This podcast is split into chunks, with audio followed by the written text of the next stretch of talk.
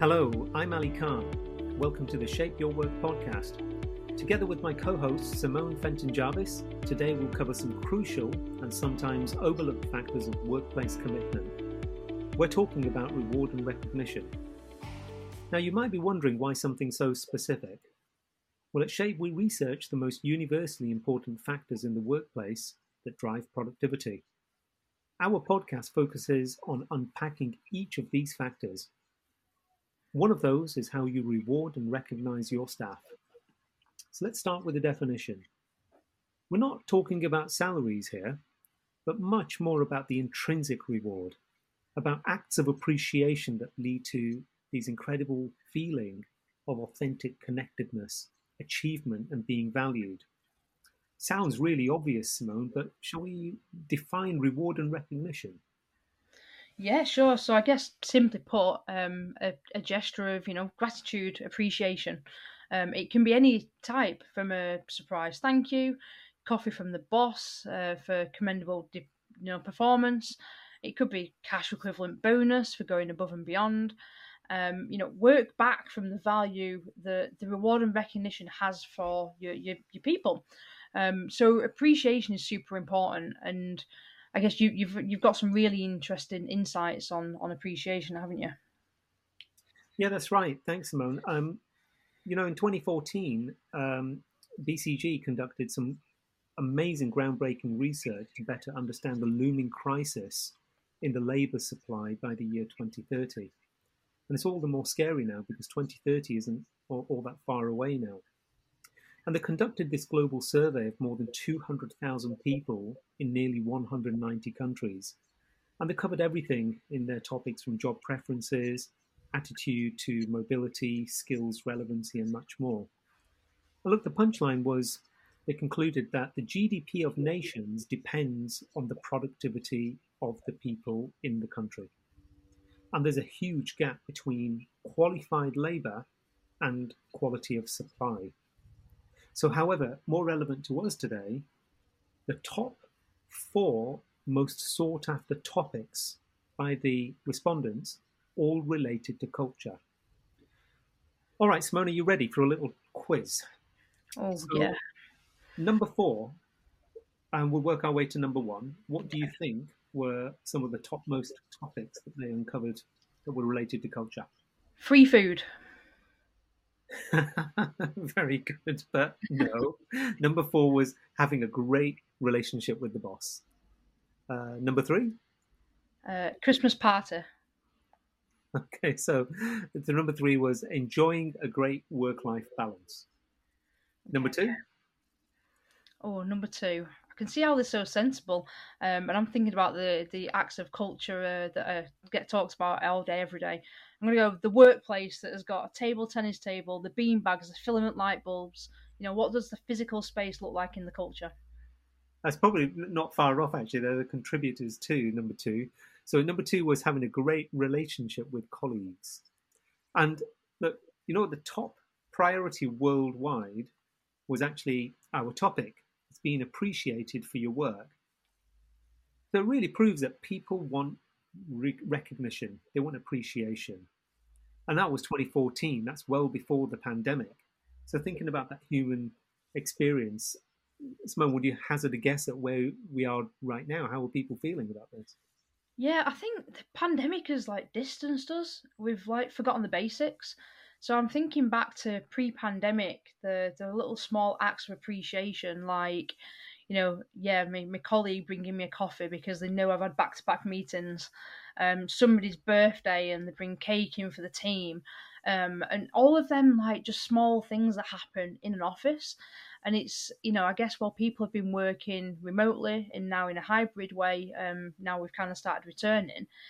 Um, I do think the pandemic has distanced us a little bit, and it feels like at times things have felt a bit transactional.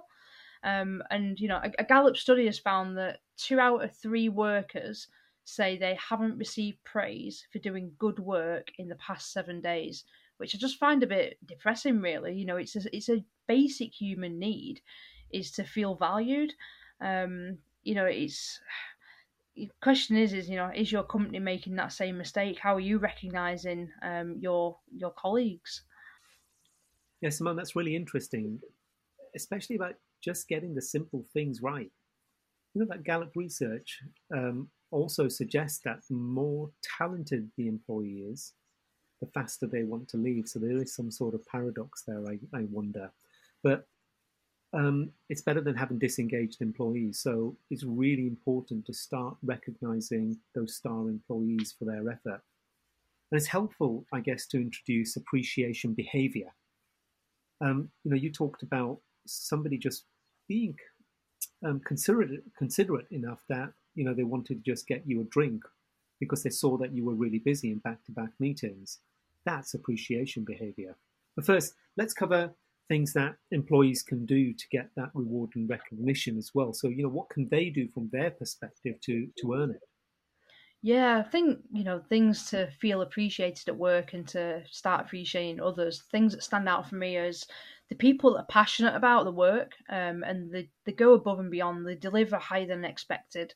Um, they're always kind of reaching out and almost like just, yeah, taking one step further to achieve what we need to achieve as a team.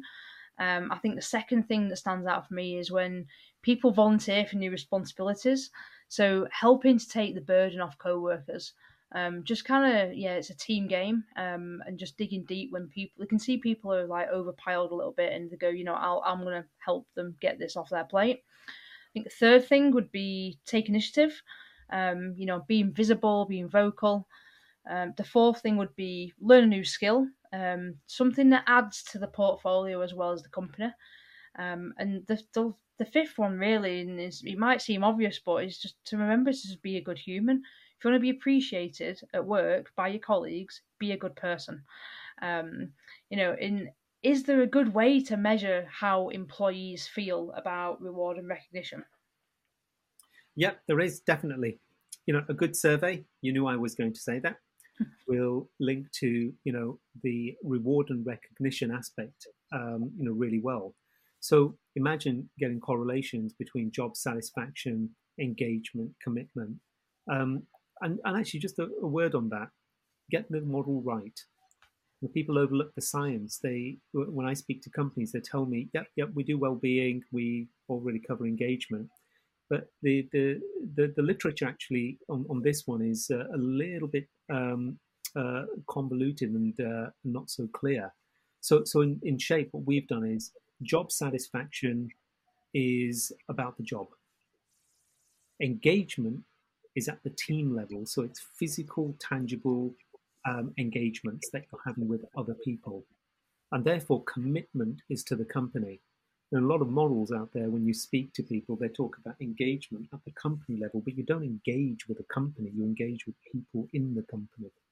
So, so think about whether your employee survey asks about these kind of aspects that link to uh, the recognition of contribution, organizational fit, and looking forward, you know, whether people look forward to the work itself. And all these are signals of a healthy attitude to work.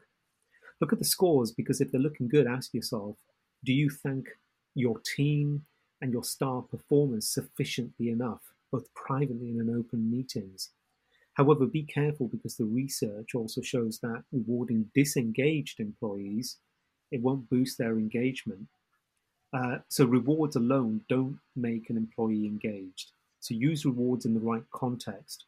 You need to measure, you need to know, and fix a number of the under, underlying issues as well. So all that being said, what about the practical things that managers can do, Simone, to uh, recognize and reward uh, the work of their uh, uh, their team. Yeah, do you know before I answer that, I'm going to do what I did last episode and go off script again. Um, and because the one thing that's just come to my mind is that that situation that happens when people quit their job and the manager begs them to stay and offers them more money to stay. And all of the research that shows that after six months they've left the organisation anyway. Do you think that kind of plays a part here as well? Is that you're almost rewarding someone that's halfway out the door and then they go anyway? Yeah, absolutely. I, it, you know, it's a really good point. It comes back to those underlying factors. Whilst at the surface level, like the iceberg example you used last time as well, um, we can see that we're fixing the things that will solve the problem. It really is only a short term fix and a plaster, that's only going to peel off and um, you know really show the wound again. Unless you really get to the root cause you know why are people unhappy with what you know they're seeing at work? Why are they not engaged so much? Why do they not feel right about their job and why they're not committed to the company? So so those underlying factors will help that much more uh, and it's the right way to do it yeah. So, you know, what the practical things, I guess, then that managers can do to recognize, reward good work. I think the first thing that really, really kind of gets my goat all the time is that reward and recognition, recognition, it can't be a gimmick. Um, you know, it needs taken seriously and it needs to meet the employee's personal needs and desires. Um, do they have a say? Do they have a choice? You know, what what is reward and recognition? The best companies that I've seen out there are almost kind of giving this pick and mix of these are the things you could have, and you click and you get almost credits, and it's like I want this, I want this, I want this. Um, but they're the more extrinsic stuff, like the intrinsic. Um, again, it can't be a gimmick. Um, just avoid, be careful of that. And according to Deloitte, um, recognition increases employee engagement, productivity, and performance by around fourteen percent. So, you know that that's a big, big impact on performance. Um, so, you know, make every compliment personal, using that positive, relevant words to understand and recognize achievements. Um, do something that outwardly recognizes them in person. So, is it coffee? Is it lunch? Um, you know, is it a message on a, a group chat? You know, consider the non-financial rewards. So, is it a, a movie ticket? Is it a, a gift card, a voucher? You know, not only does it motivate, but it also encourages fun.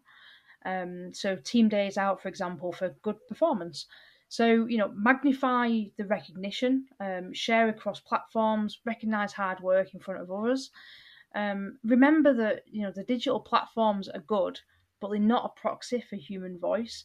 Um, there's so much power in even hearing somebody say your name. All the research and all the science is there, so go read about that if you're interested. But the impact of you know you're in a quiet room and you hear somebody talking about something that you know about, or you hear your voice, your your your name spoken about. Sorry, um, you you hear it even in a busy room. There's all the science is there, and it's it's that connection bit. So you know, plus you know just remember that not not always accurate on the reflection of likes and likes and you know take time to interpret. Just because something's got 100 likes doesn't mean that it's the most liked thing. It's probably just that it's been seen the most. Um, so you know sharing a thumbs up and a love art is a great thing to leave someone with but do it wisely sparingly and agree a system with colleagues so it does actually become meaningful Fantastic, Simone. This is really, really good advice. So, so I guess it's getting time to um, to wrap up. And you know, today we've been through quite quite a few things here. We've really, hopefully, uh, given some inspiration to the listeners about the importance of reward and recognition, how to think about it from the employee's perspective, and also how to think about it from the manager's perspective. Um, quick recap, Simone. Yeah, um, I like doing this bit. So it's uh, the reward and recognition is everybody's responsibility. It's not up to the team leader, it's not up to the manager, it's not up to the CEO. Everybody can reward and recognise each other. So you know, everyone plays a pivotal role. Um, meeting that company level productivity is directly linked to personal productivity. Employees most want the great relationships with their managers and colleagues a great work life balance, and to feel appreciated. Focus on them three things. If your diversity and inclusion agenda doesn't cover these, definitely start now. Um, and that peer to peer recognition is as important as the manager is to the, the people, the staff. Um, so yeah, just a just a few things there to wrap up with. All right, thank you for listening today. Join us on the Shape Your Work LinkedIn community channel for more workplace topics and podcasts as well. You can follow both Simone's and my socials to learn more about what we do as well. And remember, if you found something useful worth sharing, please think twice. Keep it to yourself.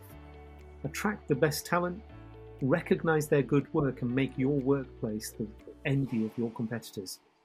Till next time.